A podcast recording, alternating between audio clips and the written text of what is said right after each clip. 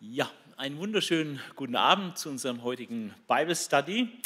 Es wird ein Leckerbissen. Äh, wir werden nämlich eines der Hauptstücke des Neuen Testaments äh, betrachten, was vielleicht auch mit zu den schwierigsten äh, Büchern des Neuen Testaments gehört, der Hebräerbrief. Viele Christen haben da nicht so einen guten Zugang, weil der einfach auch sehr stark im Alten Testament wurzelt und einfach sehr viele Kenntnisse aus den Mosebüchern voraussetzt und ähm, hat aber eine ausgesprochen intensive Christologie. Ähm, von daher ist der Brief extrem wertvoll, weil er uns Jesus vor Augen malt in einer Art und Weise, wie wir sonst äh, gar nicht finden im Neuen Testament zum Teil. Ähm, einige kurze Vorbemerkungen zu dem Brief ähm, im Blick auf so Verfasser, Empfänger und so weiter. Der Verfasser wird, nennt sich nicht selbst, ist also unbekannt und man weiß es nicht, wer, den, wer, dieses Buch geschrieben hat. Es muss auf jeden Fall jemand sein, der sich theologisch extrem gut auskannte äh, im Neuen Testament. Es gibt äh, die Vermutung, äh, dass es Paulus ist. Es gibt auch Argumentation dafür, äh, dass es Paulus ist. Aber wir wissen es nicht wirklich. Manches spricht dafür, vieles, es gibt schon Überschneidungen zur paulinischen Theologie. Aber äh, es gibt auch Themen, die Paulus überhaupt nicht anspricht, die hier aber eine zentrale Rolle spielen und auch von der Sprache ist es ein bisschen anders als die Paulusbriefe. Es gibt ähm, also da keine Sicherheit, äh, wer diesen Brief verfasst hat. Aber selbst dadurch äh, ist es der Gemeinde äh, völlig klar gewesen, egal ob da ein Verfasser drüber steht oder nicht, der Brief hat so ein Gewicht, der ist so geistlich und theologisch so stark autoritativ von der Aussage her, dass er äh, ganz klar auch als äh, Bestandteil des Neuen Testaments angesehen wurde. Im Osten hat man ihn tatsächlich als Paulusbrief gehandelt, im Westen nicht. Ähm, er war zuerst in Rom bekannt, dieser Brief, aber man weiß auch nicht genau, wo die Empfänger sitzen. Es ist unklar, ob es Heidenchristen sind. Es wird sehr viel Septuaginta verwendet. Und für Heidenchristen war ja die ganze Sache mit dem alttestamentlichen Kultus ein großes Problem. Äh, und ähm, von daher ähm, wäre das wertvoll, sie aufzuklären über den begrenzten Wert des alttestamentlichen Kultus im Vergleich zu Christus. Ähm, aber die Hauptmeinung ist, äh, dass es doch äh, Judenchristen sind, die diesen Brief ursprünglich erhalten haben. Das zeigt sich an der Überschrift des Briefes, auch in den Manuskripten, an die Hebräer. Ja, das spricht doch sehr für Judenchristen. Und der gesamte Stil äh, des Buches äh, ist sehr passend und geeignet für, für Judenchristen. Die ganz starke Verwendung des Alten Testaments äh, zum Beispiel, die ganze Thematik. Und ähm, so ist die alte traditionelle Meinung und denke auch wirklich die richtige Meinung, dass der Hebräerbrief an Judenchristen ursprünglich gerichtet wurde. Ob das die jetzt in Rom sind oder manche vermuten auch Jerusalem, ist auch unklar, weiß man nicht. Äh, sicherlich war es vor 70 nach Christus. Ähm, da gibt es äh, sehr gute Argumente dafür. Ähm, vor allem, weil der Synagogenbetrieb, der Tempelbetrieb noch vorhanden war. Äh, das kann man aus dem Hebräerbrief durchaus erschließen, dass der Kultus da in Jerusalem noch lief zu der Zeit, also was vor 70 nach Christus, wo der Brief geschrieben worden ist. Und der Zweck dieses Briefes, und das ist jetzt das Entscheidende, gerade wenn es Judenchristen sind, es sieht so aus, dass der Zweck, der Hauptzweck dieses Briefes ist, Judenchristen, die in der Gefahr standen, vom Christentum abzufallen, zurückzugehen zum Judentum, äh, sie davor zu warnen, dass es ein großer, großer Fehler wäre und dass es einfach theologisch äh, ein absoluter Rückschritt wäre und ähm, ja, eine Katastrophe, wenn man das wirklich machen würde. Äh, die Juden hatten, ja, als Juden waren sie eine erlaubte Religion im Römischen Reich und unter Bedingungen von Christenverfolgungen waren die Juden eigentlich geschützt. Aber die Judenchristen waren dann nicht mehr so geschützt.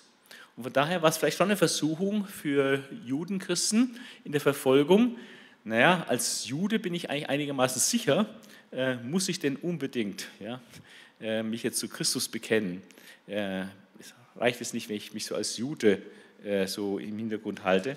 Und die Gefahr des Abfalls von Christus und der Rückkehr zum Judentum, dieser Gefahr will dieser, will dieser Brief wehren.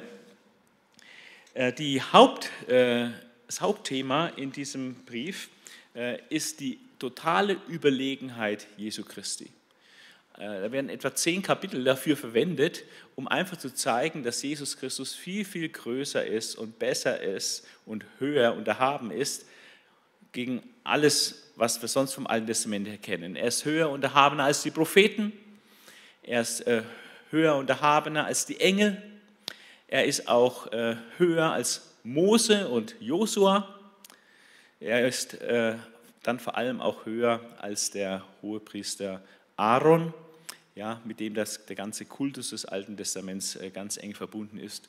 Und das arbeitet der Hebräerbrief fantastisch heraus. Und nach diesen zehn Kapiteln hat er noch einige hilfreiche Tipps äh, für das Leben im Glauben, wie das ausschaut, indem er uns die Glaubenshelden vor Augen führt, eine Liste der, Glaubenshelden bringt und dann einfach viele praktische Anweisungen, ganz, ganz praktisch, sehr konkret, wie wir als Christen äh, leben können. Wir starten jetzt mal mit der, dem ersten Vergleichspunkt, die Erhabenheit Christi, dass Jesus höher ist als die Propheten. Das wird so als Briefeingang äh, gebracht, äh, auch nur sehr kurz behandelt. Und äh, der Brief beginnt mit den Worten, früher hat Gott viele Male und auf vielfältige Weise durch Propheten zu unseren Vorfahren gesprochen. Also das Propheten, oft gab es viele Propheten Früher, über Jahrhunderte äh, hinweg, hat Gott das so gemacht, auf ganz, hat immer wieder gesprochen durch die Propheten, auf ganz vielfältige Weise, durch Wortverkündigung, durch Zeichenhandlungen und sonstige Sachen, manchmal auch durch die Biografie ein Stück weit eines Propheten. Aber jetzt, und das ist die Pointe hier, doch am Ende dieser Zeiten sprach er durch den Sohn zu uns. Und da wird äh, ganz deutlich gemacht, dass äh, diese Vorläufe, die Propheten, äh, eigentlich nur Vorläufer waren für das eigentliche Reden Gottes oder das entscheidende Reden Gottes, das jetzt in diesen Zeiten, am Ende der Zeit, gekommen ist durch seinen Sohn. Und ähm, das ist quasi der Höhepunkt des Redens Gottes. Und das ist nicht vielmals, sondern einmalig. Und es ist auch nicht vielfältig, sondern es ist völlig einzigartig, wie Gott im und durch den Sohn geredet hat. Und dann werden uns sieben äh, Aspekte Jesu Christi äh, vor Augen gestellt, die die totale Erhabenheit Christi zeigen, dass er natürlich viel, viel, viel mehr ist als irgendeiner der Propheten des Alten Testaments. Und ich habe das farblich ein bisschen markiert hier, äh, dass man sieht, Gelb gehört zusammen, Grün gehört zusammen und dieses Lila gehört zusammen. Ähm, und, aber es sind sieben. Er ist der Universalerbe, von Gott als Universalerbe eingesetzt. Er ist der Schöpfer des Universums. Er ist der Abglanz der göttlichen Herrlichkeit. Er ist der Abdruck des göttlichen Wesens. Diese beiden letztgenannten hängen natürlich ganz eng zusammen und zeigen praktisch seine, seine Gottheit. Ja, äh, dass er auch der Schöpfer ist. Er ist Schöpfer des Universums, aber nicht nur Schöpfer, sondern grün. Er trägt das All durch die Macht seines Wortes. Also er ist auch nicht nur Weltenschöpfer, sondern auch der Weltenerhalter. Er brachte das Opfer, das von Sünden reinigt. Das hat kein äh, Pendant sozusagen, das steht einzig hier. Und der der, der Universalerbe ist, also Universalerbe Gottes, hat auch einen Ehrenplatz im Himmel eingenommen zur Rechten Gottes. Das passt gut zusammen. Äh, dort nimmt er das Erbe sozusagen in Empfang. Also diese siebenfache Vorstellung äh, des Sohnes in seiner unglaublichen Größe zeigt, dass er natürlich in einer ganz anderen Liga spielt äh, als alle Propheten. Und das war der erste Punkt, mit dem er gleich einsteigt. Jesus ist viel, viel höher als die Propheten. Das zweite Thema wird dann äh, ziemlich intensiv ausgeführt, haben wir fast zwei Kapitel drüber, dass Jesus auch höher ist als die Engel. Äh, und äh, in diesem Abschnitt, äh, Kapitel 1, Vers 4 bis 2, Vers 18, zeigt uns der Verfasser, dass Christus den Engeln in sechsfacher Weise überlegen ist. Erstens, erster Punkt seiner Überlegenheit ist, sein Sohnesname, dass er Sohn genannt wird, übertrifft jeden Engelnamen. Äh, sehen das in Kapitel 1, 4 bis 5. Und das wird dann immer bewiesen, und das ist ganz typisch für den Hebräerbrief. Er stellt irgendwelche Thesen auf und dann bringt er Schriftzitate aus dem Alten Testament, äh, die oft auch oder meistens nach der Septuaginta zitiert werden, äh, der griechischen Übersetzung des Alten Testaments, die damals auch sehr geläufig war unter den Christen. Und er beweist das mit Psalm 2, äh, du bist mein Sohn, heute habe ich dich gezeugt. Wer sich da auskennt in dem Psalm, weiß, dass Psalm 2 ein messianischer Psalm ist, der sowieso von Christus handelt. Und du bist mein Sohn, heute habe ich dich gezeugt, bezieht sich ganz klar auf Christus im Psalm 2, Vers 7. Und dann auch noch bei dem, die andere Stelle, die zitiert wird als Beweis, dass der Messias, dass Jesus Sohn genannt wird, äh, ist äh, in dem Davidischen Bund. Wir finden den in 2 Samuel 7, 14 und 1. Chronik 17, äh, wo Nathan zu David kommt und ihm den Bund Gottes verheißt. Und dort heißt es, dass der Nachkomme Davids, der König, praktisch der König aus dem Hause Davids, Gott wird ihm Vater sein und er wird mir Sohn sein. Das gilt für jeden König, aber insbesondere natürlich für den Messias, König Jesus Christus als Sohn Gottes. Also sein Sohnesname übertrifft jeden Engelnamen. Der zweite Punkt der Überlegenheit gegenüber den Engeln ist, dass alle Engel werden ihn anbeten. Das muss ich mal vorstellen. Der Sohn wird angebetet von den Engeln. Allein das ist schon ein absoluter Beweis dafür, dass Jesus Gott sein muss. Gott würde nie dulden, dass jemand anderes als Gott angebetet wird. Und dann sogar noch von den Engeln. Das wäre ja richtig äh, Rebellion und Götzendienst, wenn die Engel jemanden anbeten würden, der nicht Gott ist. Also das ist ein ganz klarer Hinweis auf die Gottheit Jesu. Und das heißt, alle Engel werden ihn anbeten. Und das ist ein Zitat aus Psalm 97, Vers 7b. Hier allerdings zitiert auch nach der Septuaginta, alle Engel Gottes sollen ihn anbeten. In, Im aramäischen Text oder im hebräischen Text heißt es, alle Götter werft euch nieder vor ihm, natürlich in Ehrfurcht, in Huldigung, in der Gebetshaltung. Also es ist schon sinngemäß korrekt, dieses Zitat. Also der Name macht ihn überlegen, er ist Sohn. Äh, die Engel werden ihn anbeten, das macht ihn überlegen. Und dann wird gesagt, die Engel sind ja nur Diener. Jesus aber ist Gott und er herrscht ewig. Und das wird jetzt sehr ausführlich äh, behandelt, mit auch wieder verschiedenen Schriftzitaten. Und ich habe da jetzt so eine Tabelle gemacht mit zwei Spalten. Und in der linken Spalte sind die Engel. Und da kommen einige Zitate, was da über die Engel gesagt wird. Und in der rechten Stelle äh, ist von Christus die Rede und einige Schriftzitate, äh, überwiegend auch alles aus den Psalmen, äh, die von Christus handeln. Schauen wir uns mal an, was von den Engeln gesagt wird. Seine Engel macht er zu Sturmwinden, seine Diener zu Feuerflammen.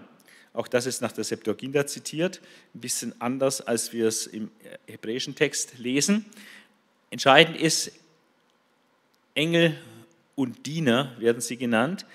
Und Engel sind alle nur Diener, heißt es dann weiter unten. Sie sind Wesen der himmlischen Welt, von Gott als Helfer gesandt zu denen, die an der Rettung teilhaben, also als Helfer für die Gläubigen.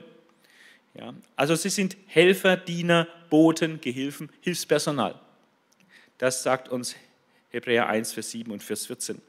Christus dagegen, das ist da dazwischen eingebaut, Christus ist nicht einfach Bote, Diener und Gehilfe. Nein, er ist Gott. Und da wird ein messianischer Psalm zitiert, der Psalm 45, äh, ein durchgehend messianischer Psalm. Gott, heißt es dort von, von dem Messias, dein Thron hat für immer Bestand. Dein Zepter bürgt für eine Herrschaft in Gerechtigkeit. Du hast das Recht geliebt und das Unrecht gehasst. Darum, darum Gott oder O oh Gott, hat dein Gott dich gesalbt mit dem Öl der Freude wie keinen deiner Begleiter. Also Gott hat den Messias gesalbt, aber der Messias wird Gott, auch Gott genannt. Darum, o oh Gott, hat dein Gott dich gesalbt mit dem Öl der Freude. Und dieser, dieser Gott, Messias, der sitzt auf dem Thron und der ist ewig, der hat für immer Bestand und er herrscht, er hat ein Zepter. Oder eine andere Zitatstelle aus Psalm 102, dann äh, ist das dann das nächste. Ähm, du Herr, auch wieder Bezeichnung für Gott, hast am Anfang die Erde geschaffen und die Himmel mit deinen Händen geformt. Sie werden vergehen, du aber bleibst.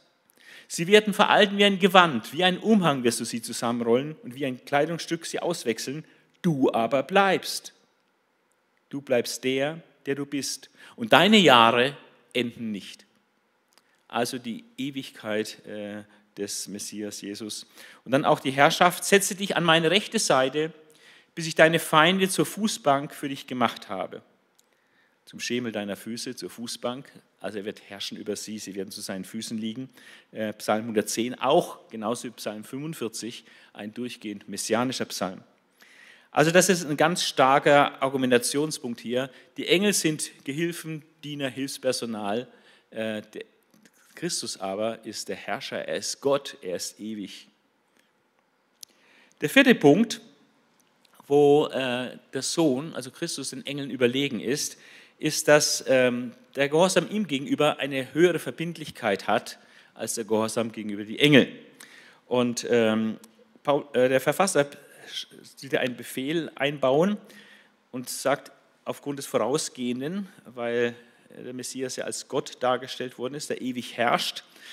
Deshalb müssen wir im höchsten Maß auf das achten, was wir gehört haben. Das sagt er praktisch seinen Hörern, den wahrscheinlich den Judenchristen, die er ansprechen will. Und äh, das, was jetzt folgt, ist ein typischer jüdischer Denkansatz, äh, dass man argumentiert vom Geringeren auf das Höhere. Wenn ich also sage, wenn einer ein Kilogramm heben kann, äh, dann kann er auf jeden Fall auch 10 Gramm heben. Ja, ist ja logisch. Wenn ich das Große schaffe, äh, äh, dann kann ich das Kleine auch schaffen. Oder umgekehrt, wenn das bei dem Kleinen schon so war, wie viel mehr wird das dann bei dem Größeren so sein? Und hier ist es vom Geringeren auf das Höhere. Das Geringere ist, schon das von Engeln verkündete Gesetz war verbindlich. Und wer es übertrat oder darauf nicht hören wollte, erhielt die verdiente Strafe. Aber ah, das war schon so im Blick auf das Gesetz, was durch Engel vermittelt wurde. Jetzt kommt das Höhere. Und jetzt meine bitte die Leser, die Judenchristen, die in Gefahr stehen, vielleicht zurückzuweichen ins Judentum, weil sie Verfolgung fürchten oder so. Wie sollen da wir der Strafe entgehen, wenn wir eine so großartige Rettungsbotschaft missachten? Also wenn das von Engeln verkündete Gesetz schon wenn man das missachtet, Strafe brachte, wie viel mehr Strafe wird es bringen, wenn ich diese großartige Rettungsbotschaft von Jesus Christus äh, missachten werde. Und dann äh, wird ausgeführt, wer eigentlich diese Rettungsbotschaft verkündigt hat. Woher wissen wir die? Und dann sehen wir, dass das also alles herausragende Verkündiger sind. Zuerst der Herr selbst, Jesus Christus selbst, hat die Rettungsbotschaft verkündigt. Dann wurde diese von ihm verkündigte Botschaft bestätigt durch Ohrenzeugen. Kapitel 2, Vers 3, das meint sicherlich die Apostel.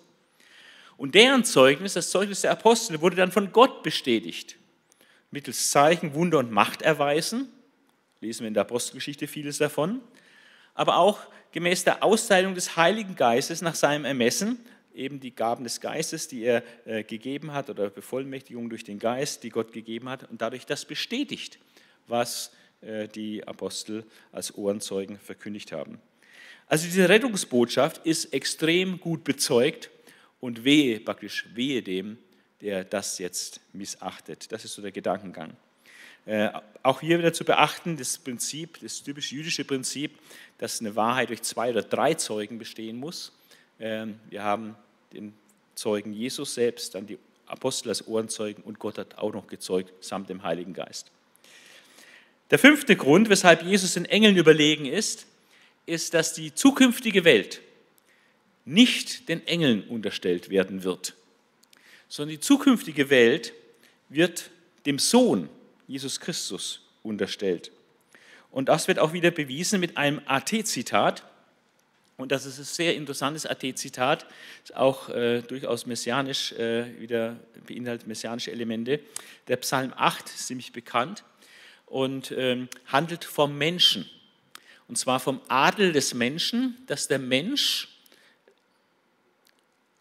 von Gott geplant ist, eines Tages auch über den Engeln zu stehen. Der Mensch bereits. Was ist der Mensch, dass du Gott an ihn denkst? Was ist der Menschensohn, dass du für ihn sorgen solltest? Praktisch, der Mensch ist so klein, nicht dich unbedeutend. Warum ist das überhaupt so? Für kurze Zeit hast du ihn geringer gemacht als die Engel. Also ein Mensch auf Erden ist geringer als die Engel, schwächer als die Engel. Dann aber hast du ihn, also den Menschen, mit Herrlichkeit und Ehre gekrönt. Das ist praktisch eine Aussicht, eine Perspektive für die Zukunft des Menschen in der Verherrlichung. Er wird dann mit Herrlichkeit und Ehre gekrönt sein. Und Jesus sagt ja auch, wir werden dann die Engel sogar richten. Wir werden über den Engel stehen. Und dann heißt es, du hast ihm, also dem Menschen, alles unter seine Füße gelegt. Das gilt schon für den Menschen. Aber jetzt wurde Jesus Mensch und ist dann als Mensch auferweckt worden und in den Himmel geführt worden und verherrlicht worden. Und jetzt können wir, an, und das ist das, was der Verfasser jetzt macht, er wendet dieses Zitat, was eigentlich allgemein den Menschen auch gilt, als ihre Bestimmung von Gott, wendet er jetzt an, dass diese Bestimmung jetzt schon sichtbar wird an dem Menschen Jesus Christus. Er ist praktisch Repräsentant der Menschheit und äh, deswegen werden jetzt hier die Parallelen gezogen zwischen der Aussage von Psalm 8, 5 bis 7 und dem, was äh, Jesus bereits erlebt hat und äh, wo Jesus bereits ist. Das heißt, doch Jesus sehen wir bereits, der für kurze Zeit geringer als die Engel gemacht wurde. Als Jesus Mensch wurde, war er für kurze Zeit geringer als die Engel gemacht. Und der jetzt wegen seines Todesleidens mit Herrlichkeit und Ehre gekrönt ist. Also er ist jetzt bereits mit Herrlichkeit und Ehre gekrönt. Das sehen wir bei den anderen Menschen noch nicht, aber Jesus als der sogenannte erste Mensch, ja, also der zweite Mensch, Adam ist der erste Mensch, Christus der zweite Mensch, aber der Christus der zweite Mensch, der schon verherrlicht ist, der ist jetzt bereits mit Herrlichkeit und Ehre gekrönt und will auch uns und wird auch uns in die Herrlichkeit führen. Denn er hat den Tod auf sich genommen, damit auf diese Weise Gottes Gnade zu allen Menschen käme, weil Gott viele Menschen als seine Kinder in die Herrlichkeit führen wollte. Also Gott wollte viele Menschen in seine Herrlichkeit haben, die dann auch höher als die Engel sind. Und ihm, dem dem Christus hat Gott alles unterworfen. Es gibt nichts, worüber er nicht Herr wäre. Im Blick auf uns Menschen können wir das freilich noch nicht erkennen. Aber im Blick auf Christus können wir das bereits sehen, dass das schon Wirklichkeit ist, weil Jesus jetzt schon im Himmel herrscht. Christus wurde durch Leiden vollkommen gemacht, heißt es weiter.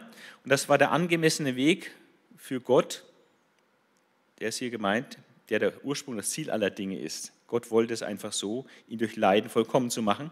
Und Gott, der Vater, ist in doppelter Hinsicht Vater.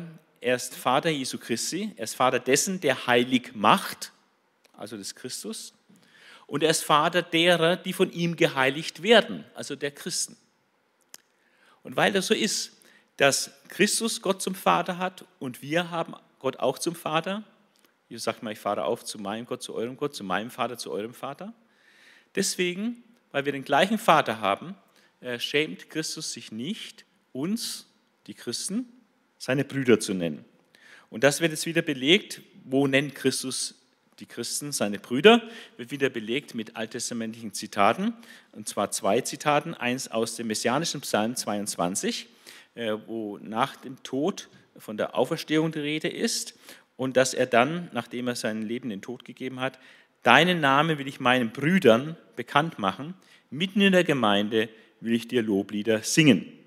Das ist eine Zitat, wo der Messias, der auferstandene Messias dann, die Gläubigen seine Brüder nennt. Dann wird noch ein anderes Zitat gebracht, das wird hier typologisch verwendet, weil das Zitat im, im Zusammenhang, wo es steht, bei Jesaja 8, bezieht sich auf Jesaja und seine zwei Söhne. Äh, der Shea Yashub, ein Überrest kehrt um, und Macher Shalal Chasbas, was heißt äh, Raube bald, eile Beute. Das waren prophetische Namen, die etwas aussagten im Blick auf äh, Botschaft, die Jesaja hatte. Und so hat dann Jesaja ausgerufen: Ich will mein Vertrauen auf ihn setzen, egal was die anderen machen in Israel. Ich will mein Vertrauen auf ihn setzen. Und hier bin ich mit den Kindern, die Gott mir gegeben hat. Also Gott hat dem Jesaja Kinder gegeben, die zum Wahrzeichen wurden für Israel, zur Botschaft für Israel wurde. Und da sieht der Verfasser des Hebräerbriefs, nimmt diesen Vers, weil er einfach von der, weil er eine Ähnlichkeit hat, diese Aussage hat einfach eine Ähnlichkeit, die auch für Christus gilt. Hier bin ich, sagt Christus, mit den Kindern, den Gläubigen, die Gott mir gegeben hat. Also Gott hat auch Jesus Kinder gegeben, nämlich die Gläubigen. Das ist also eine typologische Erfüllung, ähm, anders als andere prophetische Stellen, die direkte, konkrete messianische Weissagung sind. Und weil diese Kinder aus Fleisch und Blut sind, ist auch er, der Christus, ein Mensch von Fleisch und Blut geworden. Und so konnte er durch seinen Tod den Teufel entmachten. Der Teufel wird hier gesagt, das ist der, der die Macht über den Tod hatte. Und er konnte die befreien, die durch Angst vor dem Tod, das sind wir Menschen, alle Menschen haben irgendwie Angst vor dem Tod, leben in verständiger Angst vor dem Tod. Er konnte die befreien, die durch Angst vor dem Tod ihr ganzes Leben lang versklavt waren. Auch hier wieder das Prinzip der Analogie. Ähm, die Menschen sind aus Fleisch und Blut, deswegen wurde er uns gleich, Mensch von Fleisch und Blut. Ja, das, das ist ein Prinzip, was wir immer äh, wieder mal finden. Der letzte Punkt, weshalb Christus äh, überlegen ist gegenüber den Engeln, zeigt, dass er sich ja gar nicht der Engel annimmt, sondern er nimmt sich dieser Menschen an, die, ja, wie gerade eben ausgeführt worden ist, äh, eine höhere Stellung bekommen werden als die Engel. Er nimmt sich also praktisch höheren Wesen an als den Engeln. Denn in der Herrlichkeit werden die Gläubigen über den Engeln stehen. Und äh, so ist klar, wenn er sich den Höheren annimmt, äh, wie viel höher muss er dann als die Engel sein, wenn er sich der Nachkommen Abrahams annimmt. Und deshalb musste er seinen Brüdern in jeder Hinsicht gleich werden, um vor Gott sein zu können. Und wie sollte er vor Gott sein? Er sollte ein barmherziger und treuer hoher Priester sein. Aufgabe von hohem Priester war, die Sünden des Volkes zu sühnen. Aber nicht einer, der ähm, aus dem Elfenbeinturm heraus äh, das macht, ohne irgendwelchen Bezug zur Realität, sondern einer mit Leidenserfahrungen in Versuchungen. Also jemand, der auch schon versucht worden ist, der Prüfungen kennt, ähm, der Leiden und Versuchungen kannte. Und das war bei Jesus der Fall. Er wurde ja auch versucht vom Teufel immer wieder. Und durch diese Leidenserfahrung in Versuchung ist er fähig, denen zu helfen, die versucht werden. Auch das wieder im Prinzip der Analogie. Ähm, er will uns helfen, wir werden versucht. Er wurde auch versucht, er kennt das. Es ist nichts Fremdes ihm. Es, es hilft uns auch ihm zu vertrauen. Das war das zweite große Thema. Ähm, Jesus ist höher als die Engel. Äh, wenn man das nochmal äh, Revue passieren lässt, die sechs Argumente, weshalb Jesus höher ist als die Engel, dann ist das, äh, er hat einen viel besseren Namen als die Engel, er ist Sohn. Alle Engel werden ihn anbeten. Ja, die Engel sind nur Diener, aber Christus ist Gott, der ewig herrscht. Ähm, die Verpflichtung zum Gehorsam gegenüber dem Sohn ist, ist viel verpflichtender als äh, gegenüber die Engel, die ja das Gesetz brachten. Äh, und nicht den Engeln hat er die zukünftige Welt anvertraut, sondern dem Sohn als Repräsentanten der Menschheit. Und dieser Repräsentant der Menschheit nimmt sich nicht der Engel an, sondern nimmt sich der Menschen an, die dann auch in der Zukunft, zukünftigen Welt über den Engeln stehen werden. Und das zeigt die totale Überlegenheit Christi über die Engel. Der nächste Abschnitt, Kapitel 3 bis Kapitel 4, 3 Vers 1 bis Kapitel 4 Vers 13, behandelt ähm, ist ähm, sehr, sehr interessant und man steigt eigentlich erst dadurch, wenn man ihn wirklich als Gesamtzusammenhang äh, durchackert, äh, diese, diese Verse. Und da wird deutlich, dass Jesus höher ist als Mose und auch Josua. Äh, Mose äh, steht für den, der im Haus Gottes gearbeitet hat, nämlich Israel, das alte Bundesvolk, er hat da gedient im Haus Gottes. Ähm, aber im Vergleich des Dienstes, den Jesus im Haus Gottes, nämlich der Gemeinde, wirkt, äh, das ist der Dienst Jesu viel, viel wertvoller. Und Josua steht für, die, für der, der das Volk ins Land hineingebracht hatte. Mose konnte das Volk ja nicht ins Land hineinbringen. Aber Josua hat das, Land, Volk ins Land hineingebracht, aber er hat sie immer noch nicht wirklich zur Ruhe gebracht. Das ist das Argument, äh, was hier gebracht wird. Und es ist Christus und der Glaube an Christus, der uns in die eigentliche Ruhe Gottes bringen wird. Und ähm, das ist jetzt sehr interessant, auch für Bibelstudien, wenn man selber äh, in der Bibel studiert, darauf zu achten. Äh, wir haben das ganz oft in der Bibel, dass wir so Worthäufungen haben. Äh, dass äh, im Bibelabschnitt sich über ganz bestimmte Begriffe äh, richtig kreist, äh, wie so, wie, so, ein Adler über die Beute da so kreist und ganz, ganz oft dieser Begriff vorkommt. Und so haben wir diesen einen Zentralbegriff Haus oder Haus Gottes. Der kommt in Kapitel 3, äh, Vers 2 bis 6, in diesen nur fünf Versen, kommt er insgesamt siebenmal vor. Also eine enorme Häufung, sticht total ins Auge. Haus oder Haus Gottes. Und der andere Zentralbegriff, der kommt noch häufiger vor, insgesamt 16 Mal. Es ist dann gut, wenn man sich sowas vielleicht mit einer Farbe anstreicht oder irgendwie markiert. Ich mache das immer sehr gerne in meiner Bibel, äh, dass ich das dann äh, farblich markiere. Dann, wenn man auf die Seite schaut, sieht man sofort diese Häufung, äh, die einem dann ins Auge springt. Der Begriff Ruhe oder Ruhe Gottes oder das Verb ruhen, ja, das kommt sage und schreibe innerhalb von nur zwölf Versen 16 Mal vor. Also ein absolut dominierendes Zentralwort hier. Ja, und darum kreist sich alles. Und an den zwei Begriffen werden die Sachen auch, die theologischen Dinge eigentlich auch aufgehängt.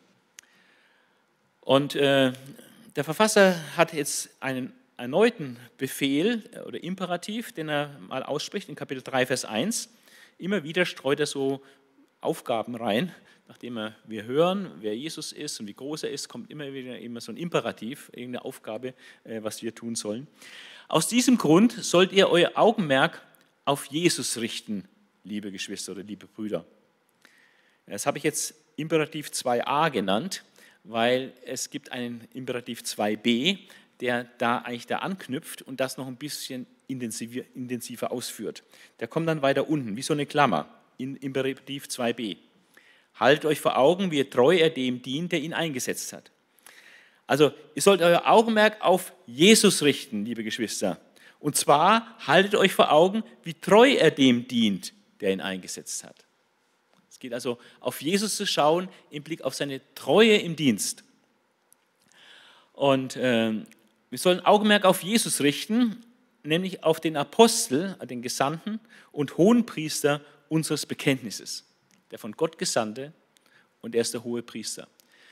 Gesandt war als er bei seinem ersten Kommen hier war auf Erden, da war er als der Gesandte Gottes unterwegs, aber jetzt ist er im Himmel als der hohe Priester tätig für uns. Und wir sind als Gläubige für Gott ausgesondert und wir haben eine ganz hohe Berufung. Es geht nicht um Erfolg in dieser Welt. Es geht nicht um Wohlstand oder Vergnügen oder irgendwas, äh, Bequemlichkeit in dieser Welt, sondern unsere Berufung ist, dass wir teilhaben an der himmlischen Welt, an der ewigen Welt, an der Welt äh, Gottes, die so viel besser ist und so viel größer ist, als was wir uns, das können wir uns gar nicht vorstellen, wie groß das ist. Und jetzt macht er Ausführungen, wo er Mose und Christus gegenüberstellt. Und bei dieser Gegenüberstellung wird dann deutlich, dass Christus viel höher ist, höher als Mose. Obwohl Mose ja praktisch für den Juden äh, die herausragendste menschliche Figur im Alten Testament war. Also Mose, Mose über alles. Ähm, Mose war der Größte er war der Gesetzgeber, hat das Volk aus Ägypten geführt. Ja. Also Mose war, der, war die größte menschliche Figur für einen Juden. Ja. Und ähm, wir haben im Neuen Testament auch sehr viele Vergleiche zwischen Mose und Christus. Aber es, es entscheidend ist, dass Christus noch viel höher ist als Mose. An der linken Spalte habe ich jetzt an alle Stellen zusammengetragen, was von Mose aus gesagt wird. Er war ein treuer Diener über das ganze Haus Gottes, das Volk Gottes. Volk Gottes wird als Haus Gottes hier bezeichnet. Und er war ein treuer Diener über das ganze Haus. Ähm, und das wird genauso wie Jesus. Jesus war auch ein treuer Diener über das ganze Haus Gottes. Und doch ist ein großer Unterschied zwischen Mose und Jesus. Das heißt, ihm, also dem Christus, gehört größere Ehre zu als Mose. Denn der Erbauer eines Hauses genießt größeren Ruhm als das Haus. Ist ja logisch, wenn du ein Haus hinstellst, dann bist du immer wichtiger als das Haus. Du stellst es ja hin, bist der Erbauer des Hauses. Und jedes Haus hat einen Erbauer. Aber der, der letztlich alles erbaut hat, sowohl das Haus, in dem Mose gedient hat, als auch das Haus, in dem Christus dient, der Erbauer ist Gott.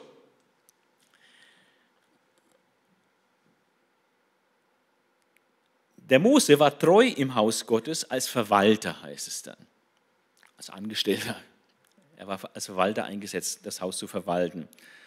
Und äh, im Blick auf das Haus der Gemeinde sagt Gott, dass ähm, in, in der Gemeinde zeigt der Sohn, zeigt er die Treue als Sohn und damit auch als Sohn Gottes und damit auch als Herr über das Haus Gottes.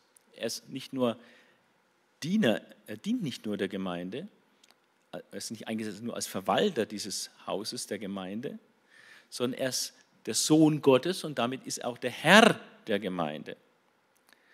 Und dieses Haus, dieses Haus Gottes, von dem hier die Rede ist, das sind wir, also die Gemeinde. Und dann äh, tut der Verfasser so eine kleine Warnung einflechten, äh, dass wir nicht lau werden oder äh, die Sache zu locker nehmen. Dies Haus sind wir, vorausgesetzt, wir halten voll Zuversicht und Stolz an der zukünftigen Hoffnung fest. Das heißt, wir weichen nicht zurück. Wir gehen nicht zurück ins Judentum, steigen aus aus der Nachfolge Jesu. Ja, das ist schon die Bedingung, dass wir dranbleiben bis ans Ende. Ja, ich gehe davon aus, dass äh, die Christen diese Bedingung auch erfüllen.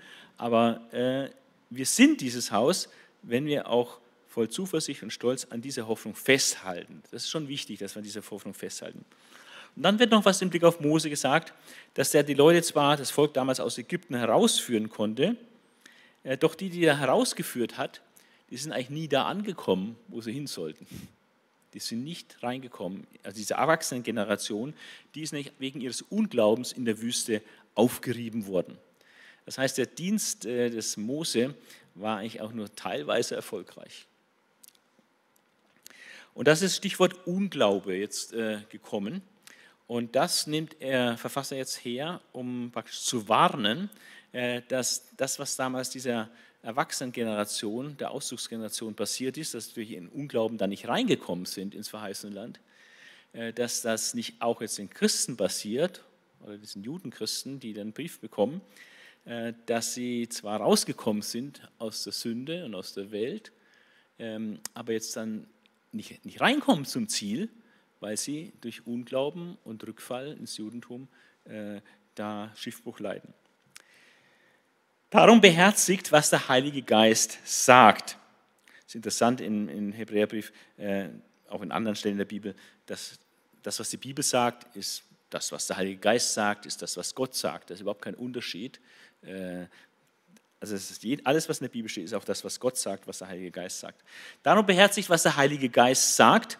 Äh, und dann wird zitiert in den nachfolgenden Versen 7 bis 11 des Hebräerbriefs, Kapitel 3, wird zitiert aus Psalm 95, 7 bis 11. Ein längerer Abschnitt ähm, und den wollen wir uns anschauen. Äh, was sagt der Heilige Geist? Und da wird eben aus Psalm 95 zitiert, wenn ihr heute die Stimme Gottes hört und verschließt, also dann wird aufgefordert, verschließt euch seinem Reden nicht. Das war wieder ein Imperativ, ein Prinzip. Wenn wir heute Gottes Stimme hören, dann soll man unser Herz nicht zuschließen, sondern aufschließen, nicht seinem Reden unser Herz verschließen. Wie es das Volk in der Wüste an dem Tag tat, als es gegen ihn rebellierte. Da hat es angefangen, sich seinem Reden zu verschließen. Damals sagte Gott, haben eure Vorfahren mich herausgefordert und meine Geduld auf die Probe gestellt, obwohl sie 40 Jahre lang meine Wunder gesehen hatten Deshalb hat mich diese ganze Generation angewidert. Ihr Eigenwille führt sie ständig in die Irre, sagte ich. Sie begreifen einfach nicht, welche Wege ich sie führen will. Schließlich schwur ich in meinem Zorn, sie werden niemals die Ruhe finden, die ich ihnen geben wollte. Also in diesem Textabschnitt ähm, wird zurückgeblickt auf das Geschehen in der Wüste mit dem Volk Israel wo es praktisch zwei Parteien gab, Gott auf der einen Seite und das Volk der Wüste hat sich zur Gegenpartei entwickelt und war gegen Gott und hat nicht auf ihn gehört. Gott war, das war dann die andere Partei. Und die wird genannt das Volk in der Wüste oder eure Vorfahren, diese ganze Generation. Und das, was die gemacht haben, ist alles rot und negativ. Sie rebellierte, ähm, sie haben Gott herausgefordert, sie haben Gottes Geduld auf die Probe gestellt, 40 Jahre lang seine Wunder gesehen und nichts gelernt. Ja. Also das ist sehr negativ, dieses Rote hier. Und äh, ihr Eigenwille hat sie beständig in die Irre geführt, diese ganze Generation. Und die haben nicht begriffen, wohin Gott sie eigentlich hinführen wollte, in welche Freiheit, in welches schönes Land und so weiter. Und nachdem da Gott lange zugeschaut hat, hat er dann eines Tages äh, eben den Beschluss gefasst. Wir haben es letztes Mal bei 4. Mose gesehen, bei Kadesh Barnea, äh, also mit diesen Botschaftern, als sie dann zurückkamen, den Unglauben zeigten und dann nicht rein wollten, dann war Schluss. Dann war ein Way of, äh, Point of No Return und es war aus und vorbei. Die Chance war verpasst, in das Land zu ziehen. Und äh, Gott hat geschworen in seinem Zorn, sie werden niemals die Ruhe finden, die ich ihnen geben wollte. All diese Wüstengeneration hat dann die Ruhe nicht gefunden. Und, äh, und aus dem, was da in der Vergangenheit passiert ist mit dem Volk Israel in der Wüste, äh, werden jetzt, sollen wir eine Schlussfolgerung ziehen. Wir sollen daraus lernen. Achtet also darauf, liebe Geschwister, dass keiner von euch durch inneren Widerspruch, indem er sich innerlich gegen, gegen Gott widerspricht,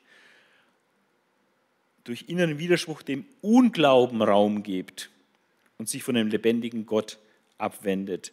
Das war ja die Versuchung, in der die Leser des Hebräerbriefs standen, grundsätzlich, äh, sich wieder von Gott abzuwenden, wieder ins Judentum zurückzugehen. Aber damit hätten sie sich von Christus und damit auch von Gott abgewendet. Und da sollen sie darauf achten, dass sie das nicht tun und dem Unglauben keinen Raum geben.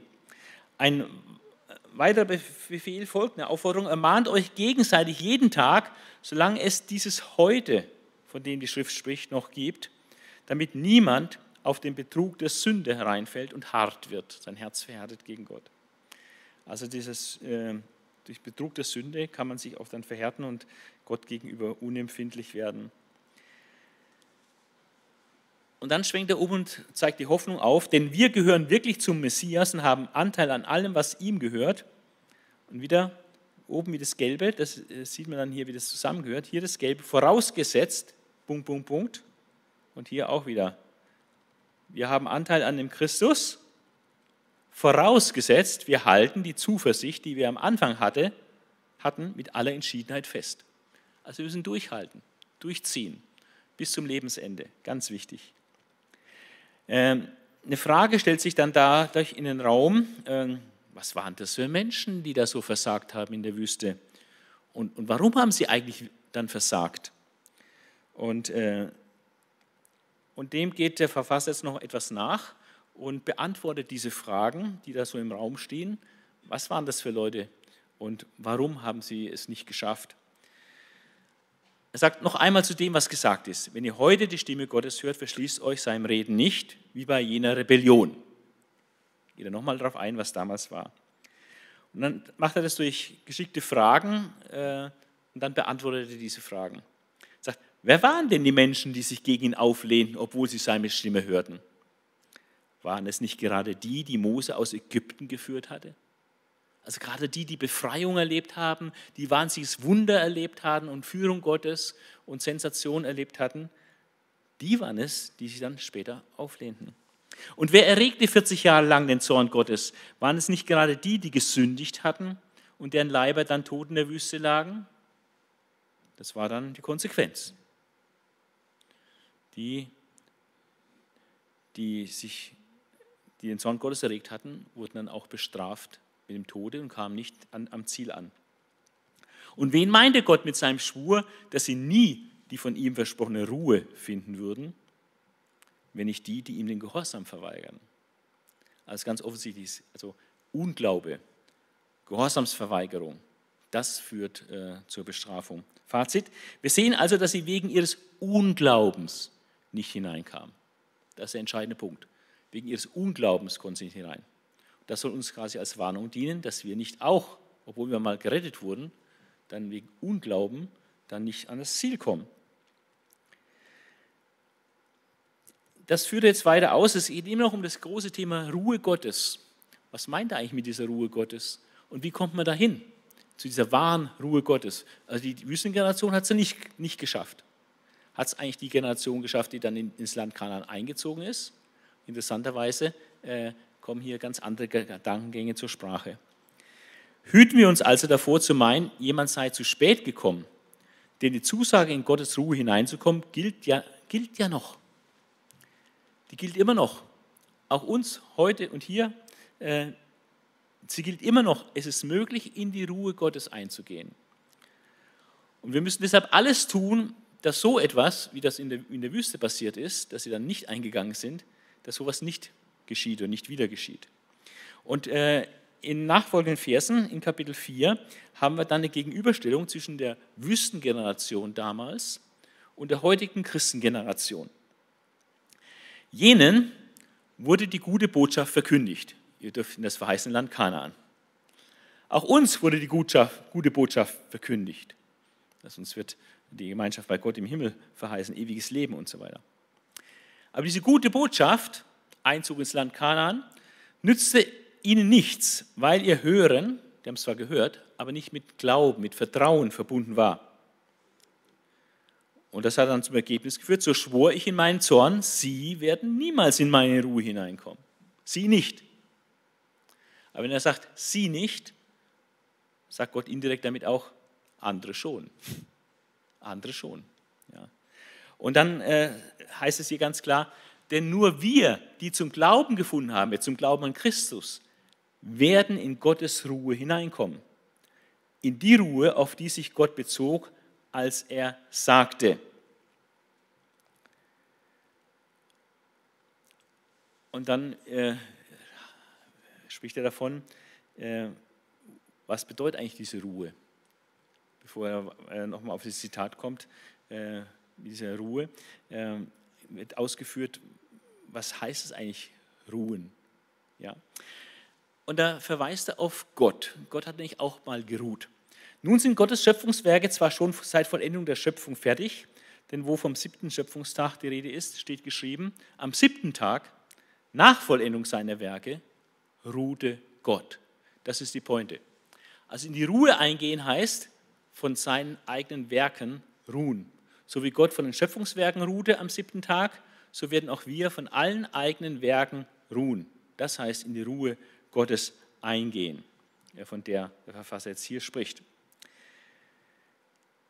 An der vorhin genannten Stelle sagte er, in Psalm 95, Sie werden niemals in meine Ruhe hineinkommen. Obwohl die, denen die Botschaft damals gesagt wurde, durch ihren Ungehorsam ausgeschlossen blieben. Äh, es bleibt dabei, dass einige in die Ruhe hineinkommen werden. Die waren ausgeschlossen, blieben ausgeschlossen, aber es gibt eine Ruhe, es ist vorhanden für das Volk Gottes und äh, es geht darum, dass wir in diese Ruhe eingehen. Und dann sagt er etwas Überraschendes, diese Ruhe Gottes hat nicht nur einen Bezugspunkt damals, als das Volk Israel aus der Wüste äh, ins Land Kanaan gehen sollte, also 1440 vor Christus in der Größenordnung, im 15. Jahrhundert vor Christus. Damals war praktisch die Ruhe Gottes auf der Tagesordnung gestanden. Und jetzt sagt er, Gott hat nun für eine neue Gelegenheit gesorgt, ein neues Heute, von dem er lange durch David gesagt hat. David ist ein äh, 10. Jahrhundert vor Christus. Also Jahrhunderte später gibt es ein neues Heute, eine neue Gelegenheit. Wenn ihr heute Gottes Stimme hört, verschließt euch seinem Reden nicht. Und er sagt, auch Josua hatte Israel nicht in die eigentliche Ruhe hineingeführt, sonst würde Gott nicht später von einem anderen Tag geredet haben. Es gibt also noch eine besondere Ruhe für das Volk Gottes. Denn wer in diese Ruhe hineinkommt, wird sich von all seiner Arbeit ausruhen, so wie Gott von der Seinen ruht.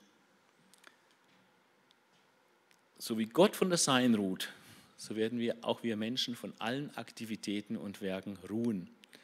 Und ich glaube, dass das äh, nicht ist, solange wir auf dieser Erde sind und wirken sollen, sondern dass diese Ruhe dann sein wird, wenn wir wirklich im Himmel sind ähm, und dann ruhen von allen eigenen Werken und Aktivitäten, wo dann der Kampf vorbei ist und dann können wir uns ausruhen.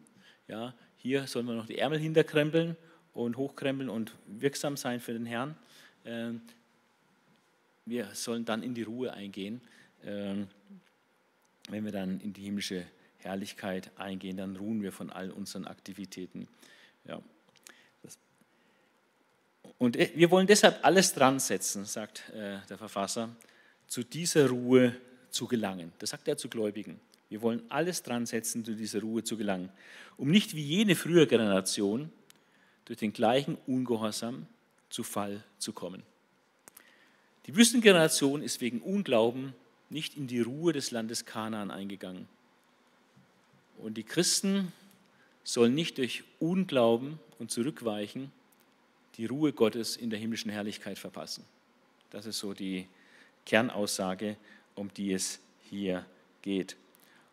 Und genau das würden die Leser des Briefes verpassen, wenn sie wirklich ins Judentum zurückfallen würden und sich von Christus abtrennen würden. Dann würden sie diese Ruhe, diese ewige himmlische Ruhe bei Gott verpassen. Sagt dann, das Wort Gottes ist lebendig und wirksam, es ist schärfer als das schärfste zweischneidige Schwert, das Gelenke durchtrennt und das Knochenmark freilegt. Also ein Schwert tut alles aufschneiden und es dringt bis in das Innerste ein und das Wort Gottes trennt auch etwas. Er trennt das Seelische vom Geistlichen. Das ist etwas, was das Wort Gottes leisten kann. Das, was nur emotional ist, gefühlsmäßig ist, vor dem, was wirklich zutiefst vom Geist Gottes gewirkt ist und geistlich ist. Das Wort Gottes, es richtet und beurteilt die geheimen Wünsche und Gedanken unseres Herzens. Und vor Gott, äh, wenn es also die geheimen Wünsche und Gedanken unseres Herzens äh, richtet und beurteilt, äh, steckt einfach dahinter, dass er vor Gott nichts verborgen ist. Da gibt es nichts Heimliches, nichts Geheimes, was wir geheim halten können vor Gott. Da ist nichts verborgen, alles liegt nackt und bloß vor den Augen dessen, vor dem wir Menschen Rechenschaft geben müssen. Das war der dritte Teil. Jesus viel, viel höher als die Propheten. Jesus höher als die Engel und Jesus höher als Mose äh, und Aaron, weil die haben das Volk zwar heraus, aber nicht hineinbringen können in, in die Ruhe. In die wahre Ruhe kommen wir. Die eigentliche Ruhe Gottes, die ist erst noch zukünftig, äh, auf die wir zugehen, dann bei Jesus zu sein. Ähm, das wichtigste Thema in diesem Brief äh, ist aber im Blick, wie verhält sich eigentlich der Dienst Jesu oder die Person Jesu zu dem hohen Priesteramt und zu der Person Aarons.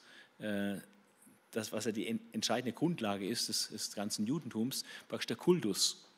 Ähm, dass also die Opfer äh, gehalten werden und alles nach den Bestimmungen des Gesetzes gemacht wird und das ist etwas, was jetzt ähm, der Verfasser äh, extrem ausführlich auswalzt. Und ich bin mir auch nicht ganz sicher, ob wir das heute alles zu Ende schließen oder noch einen zweiten Teil ansetzen, äh, weil es lohnt sich da wirklich in die Tiefe reinzugehen. Und es ist vieles, wenn wir nicht vom Judentum her kommen und es gar nicht kennen, die ganzen Opferzeremonien, Opferdienst, ist vieles doch etwas fremd. Und ähm, da muss man sich erst wirklich ein bisschen reindenken, reinarbeiten. Auch in diesem Abschnitt ist äh, wieder extreme Häufung zu sehen von bestimmten Begriffen oder Themen. Und ähm, das ist jetzt nur bis, allein bis Kapitel 9 haben wir 37 Mal den Begriff hoher Priester oder Priester oder Priesteramt, Priestertum, Priesterordnung. Also es dreht sich alles um das Priesteramt, um den Amt des hohen Priesters. Äh, das ist absolut zentral hier in diesem ganzen Abschnitt. Aaron war der Hohepriester. Er hatte das Priesteramt, das levitische Priesteramt, das war das Priestertum des Alten Bundes und das war die alte Priesterordnung. Und ähm, das ist extrem zentral hier in diesem großen Abschnitt. Ähm, und dann kommt eine Figur, die im Alten Testament fast überhaupt keine Rolle spielt, die bloß wenige Verse da mal in, bei Abraham vorkommt. Äh, drei Verse, glaube ich, gibt es ja nur, 18 bis 20. 1. Mose 14, 18 bis 20. Drei Verse wo Melchisedek erscheint, wie aus dem Nichts und dann verschwindet er wieder im Nichts. Und dann gibt es noch eine Verheißung im Psalm 110, wo messianischer Psalm, Blick auf den Messias, wo gesagt wird, dass der, er, der Messias, ein Priester Gottes ist, nach der Weise, nach der Art Melchisedeks. Eine messianische Verheißung. Und das wird aber nur gesagt im Psalm 110, Vers 4, aber nicht erklärt.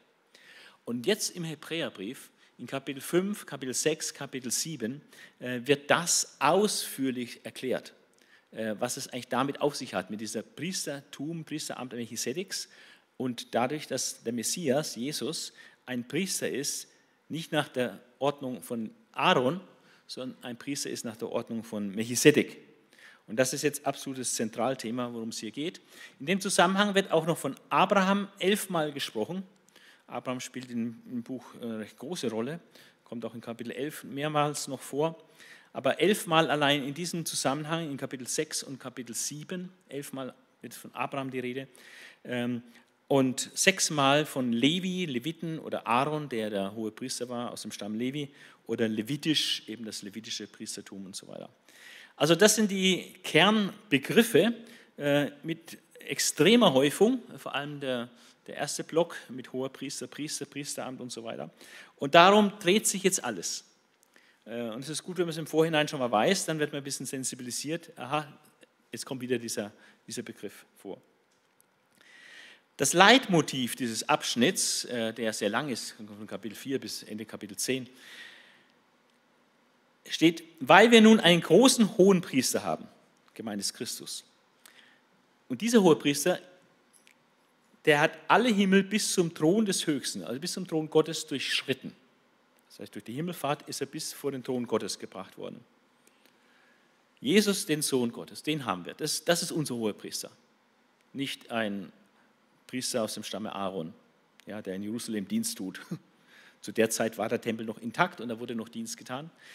Also weil wir nun einen großen hohen Priester haben, der alle Himmel bis zum Thron des Höchsten durchschritten hat, Jesus den Sohn Gottes, und dann sagt als Konsequenz wieder ein Befehl, aber nicht als Imperativ in Befehlsform, sondern als Adhortativ, das ist eine Ermahnung an die erste Person, meistens erste Person Plural, lasst uns so und so machen.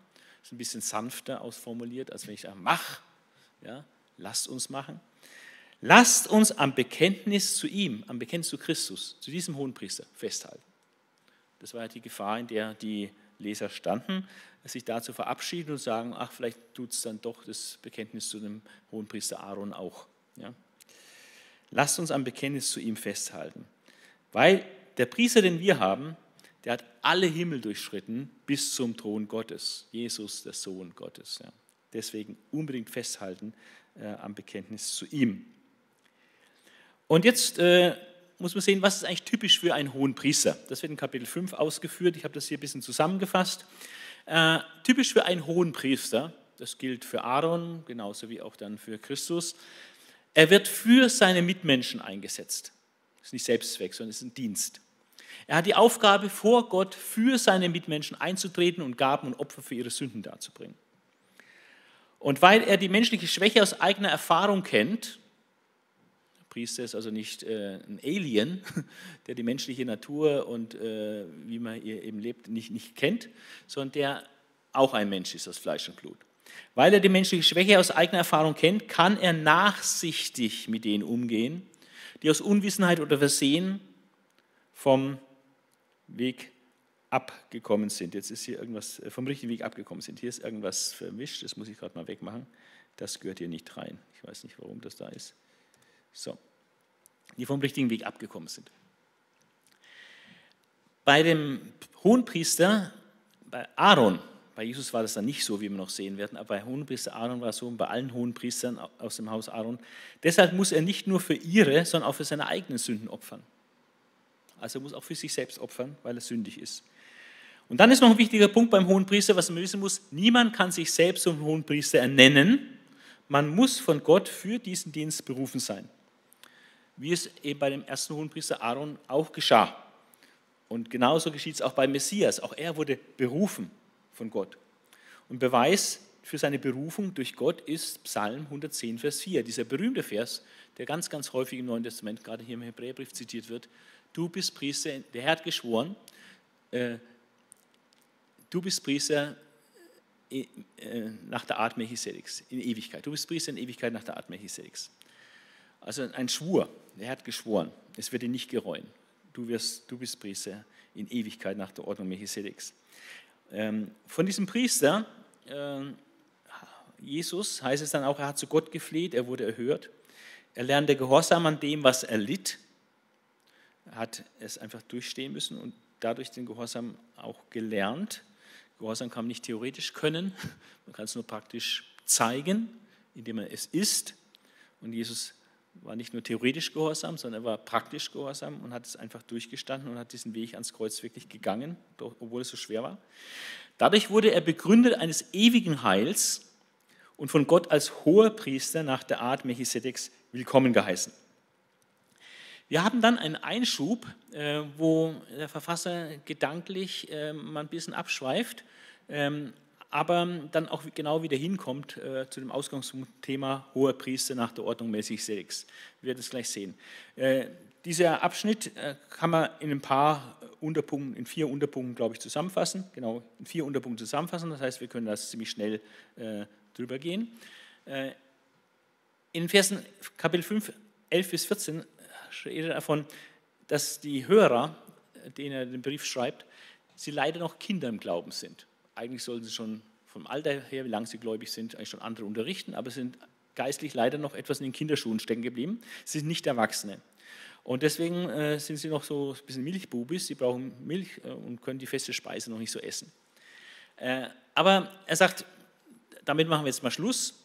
Ähm, deshalb wollen, wollen wir jetzt doch die Lektion vom Anfang des Glaubens hinter uns lassen und im Glauben erwachsen werden. Sprich, ich will euch jetzt feste Speise geben, wirklich feste Speise. Ja.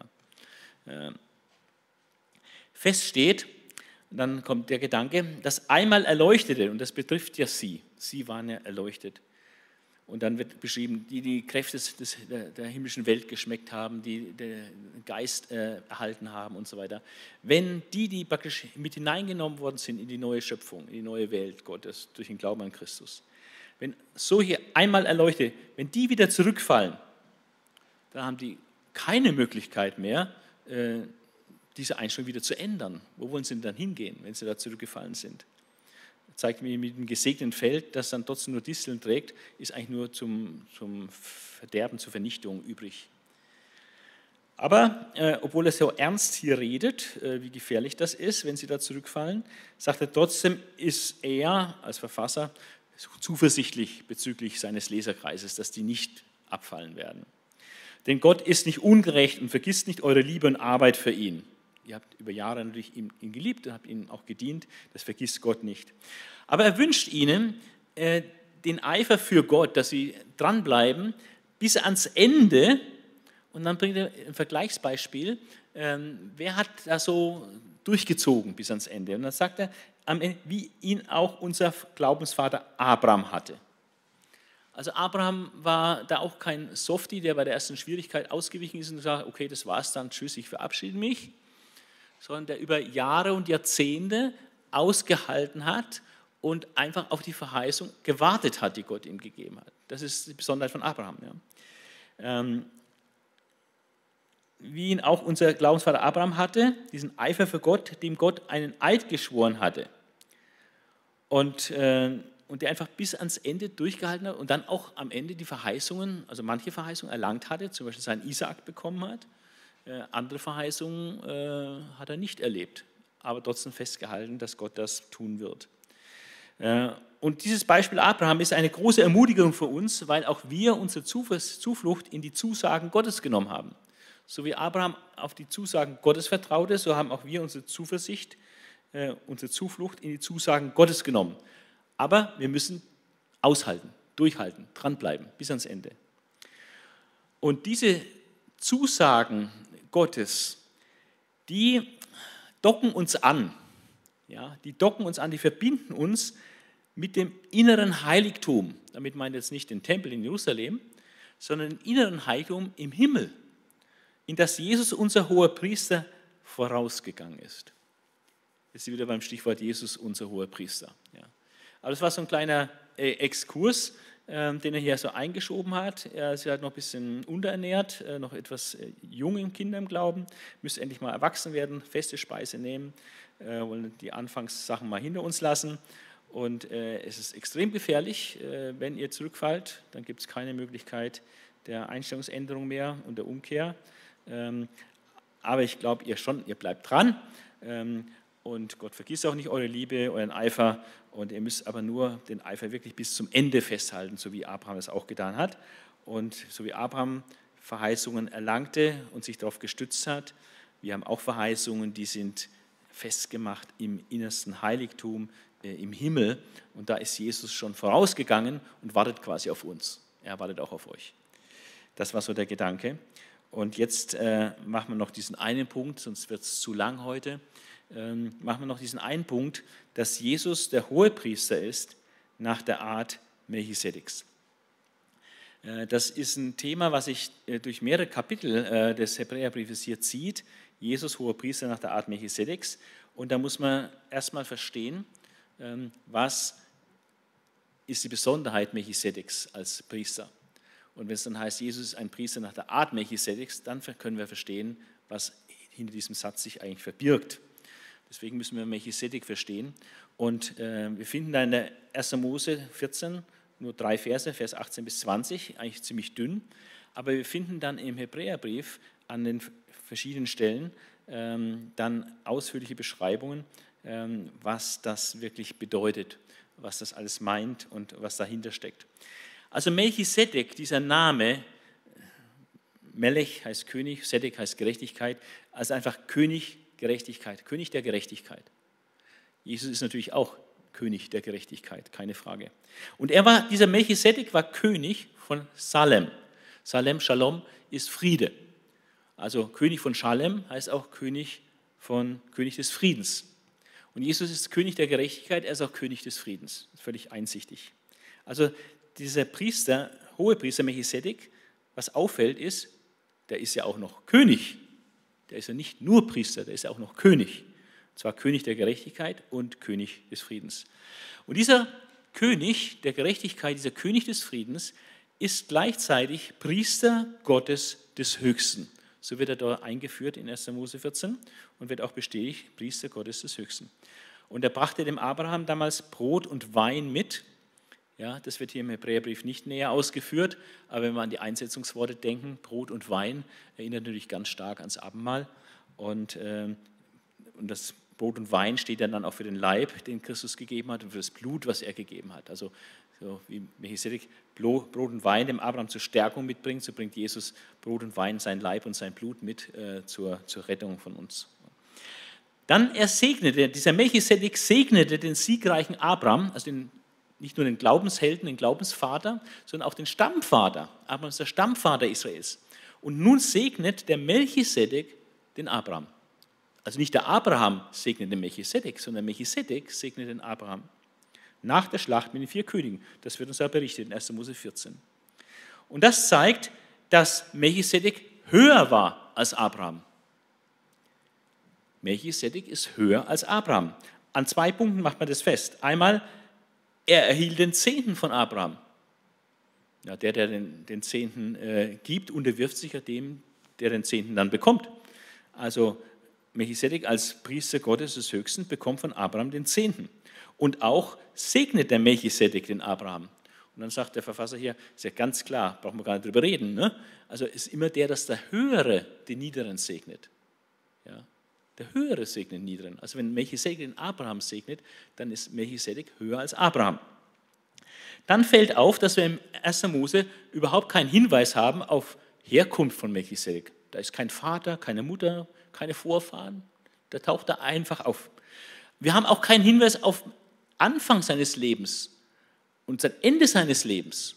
Fehlt einfach. Und er sagt, es ist äh, praktisch ein Bild, dass es fehlt, dass es nicht erwähnt wird, äh, dass es beim Sohn Gottes auch so ist. Der Sohn Gottes hat keinen Anfang und kein Ende. Er hat keine Vorfahren in dem Sinne. Er ist ewig. Und Melchisedek war auch höher als Levi. Es geht ja um das hohe Priestertum Aarons, also Levi, weil er Stamm, von dem Aaron kommt, und höher als Levi. Warum ist Melchisedek höher als Levi? Ja, ganz einfach. Äh, der Levi bekommt den Zehnten äh, aufgrund der gesetzlichen Bestimmung. Ähm, der Melchisedek bekam den Zehnten einfach, weil er da war, weil er Kraft seines Lebens, äh, was, was da war.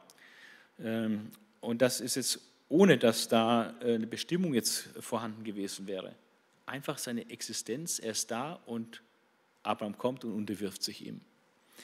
Und Levi gab über Abraham, via Abraham, auch den Zehnten an Melchisedek. Also er war noch nicht geboren zu der Zeit, war sozusagen noch in den Lenden Abrahams, heißt es, und hat quasi, als Abraham den Zehnten gab, hat quasi Levi auch schon den Zehnten gegeben. Er war zwar noch nicht da, aber er war in den Lenden Abrahams und hat indirekt praktisch hier den Zehnten auch gegeben.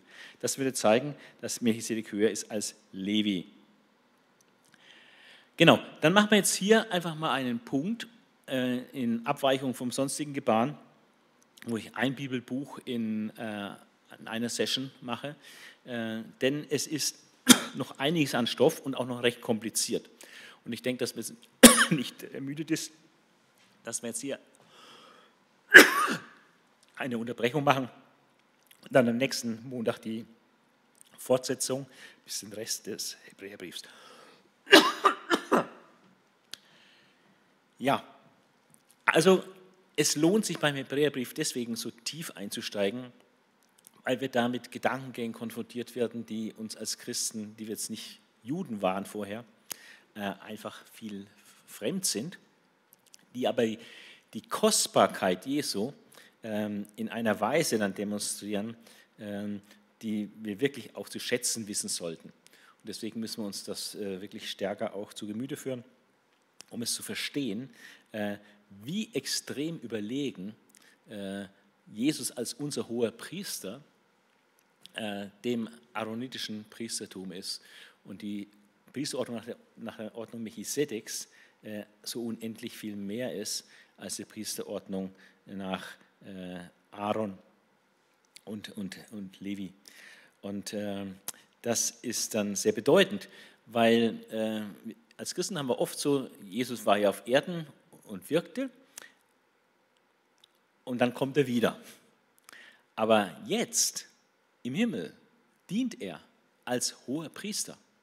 Er ist jetzt im Heiligtum, im Himmel, im Heiligtum Gottes und dient dort uns als hoher Priester nach der Ordnung Melchisedeks. Und das ist schon sehr bedeutsam, äh, das in der ganzen Tiefe auch zu verstehen, zumal diese Lehre, dass Jesus der hohe Priester ist nach der Ordnung Melchisedeks, an keiner anderen Stelle im Neuen Testament erwähnt wird. Das findet sich nur hier im Hebräerbrief, aber extrem ausführlich.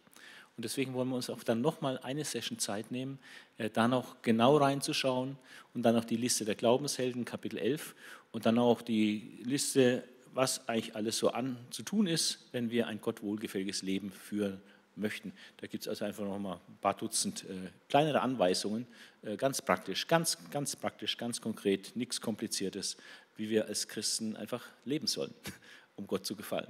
Das ist dann auch sehr wertvoll und deswegen machen wir heute hier einen Punkt und Fortsetzung dann am nächsten Montag äh, dann mit dem Rest von Hebräer, wäre dann Hebräer 8 äh, bis äh, ja, es geht schon bis 7 noch bis in ja, Teile von Kapitel 7 bis zum Ende Kapitel 13 dann.